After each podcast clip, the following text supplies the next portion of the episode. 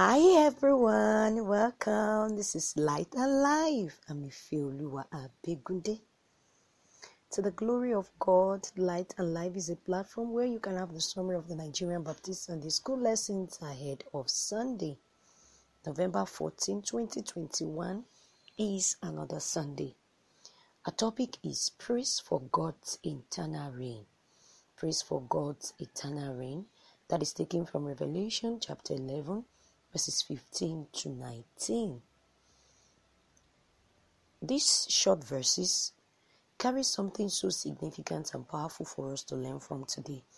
And I want us to bear in mind that the most powerful weapon or the most powerful means of reaching the Lord, ensuring our continuity relationship of Him, is praise. Even while prayer fails, what mostly and what would always sustain us and give answers is praise of the Lord. The Lord desires our praise and want to see us living continuously in the consciousness of this. And when we praise God, one truth is the fact that we are worshiping Him. So, how do we go about our worship? What has been our definition of expressing God's awesomeness and majesty in worship? What can you say? What can you describe around that? And what also becomes our attitude towards, you know, the intervention of God in moments when it was obvious that the power of darkness or the evil one had prevailed at some point and then God still make a turnaround. What is our attitude? So today forgot uh, lesson as a focus is bringing to us you need to learn all the privileges that is full, that is so full in the revelation of heavenly worship. And as we also share in all the privileges that John was able to encounter to have a full revelation of heaven, we too will see a need also for us to create our mind on this same picture and all these symbolic images that accompany the praise and worship of God. And as we go on, even right here on earth, we'll live our life for the praise and worship of our Maker. I pray that the Lord bless us as we continue in the lesson in Jesus' name. Amen. Our golden text is taken from Revelation 11 15b. It reads us The kingdom of the world has become the kingdom of our Lord and of his Christ, and he will reign forever and ever. Let us pray. Father, we bless your holy name. We acknowledge you for grace and mercy bestowed unto us. We bless you because it is not of our making. It has always been you in control of our life and in control of everything. Thank you for your word that is coming again today. We bless you because you are here and you will bless our life. We ask, O Lord God of heaven, that you will open up our heart to receive from you this very moment in the name of Jesus. Bless us as you will lead us on even from this earth to your kingdom for your worship and your reign of his expression of your reign that is forever. We bless you, Lord. In Jesus' mighty name, we have prayed. Amen. The book of Revelation symbolizes a lot of things, and most especially, it was able to give unto us a figurative uh, and a symbolic expression of what the heavens looks like, the languages of expression, the all signs and communications are all full of spiritual messages for you and I to learn from.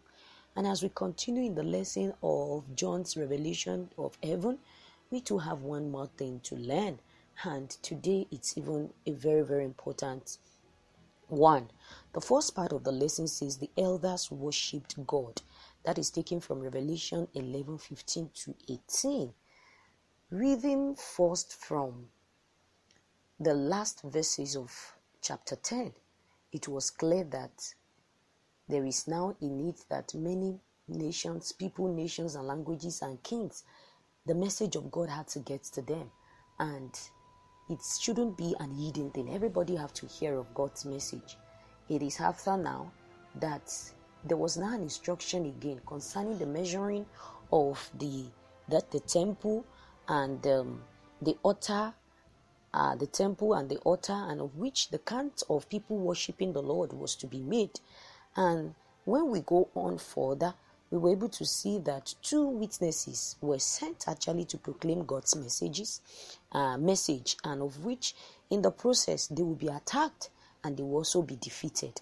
And thereafter, what we see is that in all of this, has it turns to, to happen, there was a trumpet sound that came and which was actually blown by the seventh uh, which was actually blown by the seventh angel. And this trumpet was able to erect to us uh, a great voice of heaven. And what we see or what we could say of this great voice of heaven could be the cherubim. And what we hear them saying is this word that was expressed to us from that verse 15b which says the world has now become the kingdom of our Lord and is Christ, and he will reign forever and ever. This is the solid word of God, and this is one thing that we must understand that no matter what it is of the present situation of the world and of whatever is is of the world right now, some someday and sometime everything will come to an end. Whether we could actually see the reign of God already in the process, even right here and earth, of which the Lord reigns. He reigns in the heaven, He reigns upon the earth, and He is, He owns everything. The power in heaven and on earth is given unto Him, and His dominion and kingdom is everywhere. But it depends, or let me say, it is all unto us as human whether we have come to an embrace of this or not. But what we see here is the fact that there was this uh, herald of the voice of the cherubim, declaring the reign of our Lord Jesus Christ, declaring the lordship of God, and making it obvious, clear that it's going to be a reign forever and ever. So, what it is of this word that some people actually held on to and make it look like this word will never end or judgment of the Lord will never come. After this, the 24 elders, when they heard this, they bow their face to the ground. And in bowing their face to the ground, they acknowledge God in the following ways. They acknowledge Him for the fact that God is Almighty, the one who is and who was. They acknowledge God also for the fact that He has He has taken His great power, the great power in control and in authority, and He has begun to rule that no matter what it is or what has been ruling or what is ruling even the world right now, God will take over power and Him alone will be the absolute ruler. That no other power will be able to rule where He's ruling. God has always been an absolute ruler. But in the midst of it, as we see of the world presently, darkness is still ruling. Evil and wickedness is still abounding. But the Lord will take over everything. And nothing like that will still be in picture, reigning alongside the reign of God. Again, why they acknowledged God was the heathens were the heathen were angry and God's word has come. You know, some people and some of us, as the case may be, had been faced with some tribulation, the great tribulation, and in all of it, some actually had been, and even to this time, the moment of agony, moment of persecutions and trial for some believer had been so bad. But the Lord, who is always watching and who had been waiting, is taking over power. And as he's taking over power, even while some of us are hungry and while the heathen will be hungry at the coming of our Lord Jesus Christ when he's taking over power, God will never overlook all that has been done wrongly. For he will also bring forth his wrath of anger upon the evildoers. And at this point, the time has come to judge the dead, but to reward God's servant, the prophet, the saint, and those who have referenced God. This is another thing. And this is why the, the 24 elders were acknowledging God because now is the time. Of then, at the point of the revelation, is the time in which the heathens and everyone will have to come. Those who have died would have to come before the Lord to receive reward and those who destroy the earth shall also be destroyed. It's a question of what is our relationship now with God. Are we moving in this terrestrial world, a world that it's not ours, a world that will soon end? And when it's all end and God is taking everything over, what will be the stand of you and I. It is in the understanding of this that praise, worship, and thanksgiving and the victory over all the powers of evil that is actually the understanding of this that is making the 24 elders go on in praise of our God. And this is the same consciousness that we also must know that the 24 elders, as they could be regarded as companies of believers in heaven or the exalted angels, they lived in praising God and they joined because they understood well the mystery around the power and honor and glory of God. Similarly, when we also had come to this understanding of who God is, which we must come to, we must live our life praising God in thanksgiving for great mighty victory he had made available to us. First, even for the salvation of our soul through Christ Jesus, and the reign that is opened up to us even with him internally. So this should be an, a reason, or this should be one of those reasons why we will always come before the Lord, because he reigns internally and is ready to allow the dominion of him over everything such a way that his home will never be cast away. The second part of our lesson talks of God's temple opened.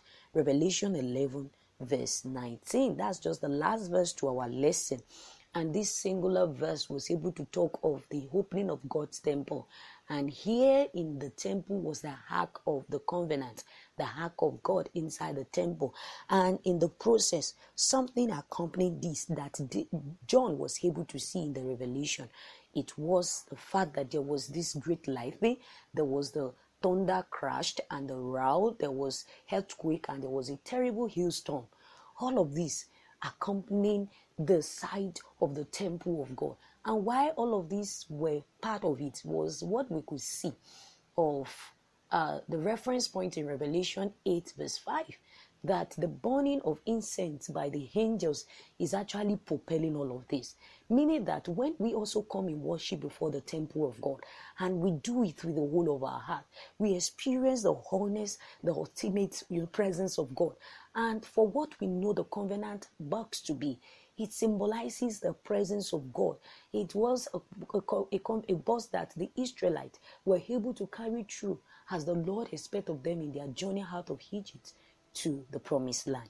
This is now also to you and I as an understanding that the Lord expects us that we also, when we come into the place of worship, let's worship the Lord with the whole of us. Let's worship God because of His wholesomeness. Let's worship Him because of His majestic power.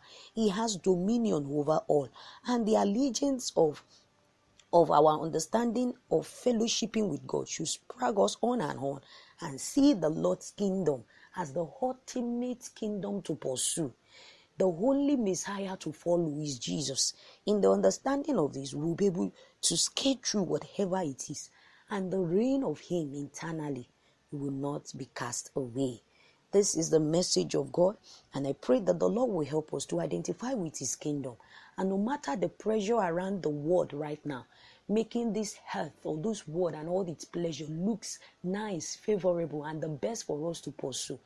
I pray that the Lord will deliver our hearts away from such and we will see that there is nothing that the world can offer but only what the Lord has offered us. And in reference of this, we will live to reign with Him internally. We've come to the end of our lesson. Let us understand that only God reigns internally, and God deserves quality worship. God will surely judge all nations and reward His faithful servant. This is the end of our lesson. I'm wishing us all a glorious service ahead of Sunday. Bye, everyone. The Lord bless you.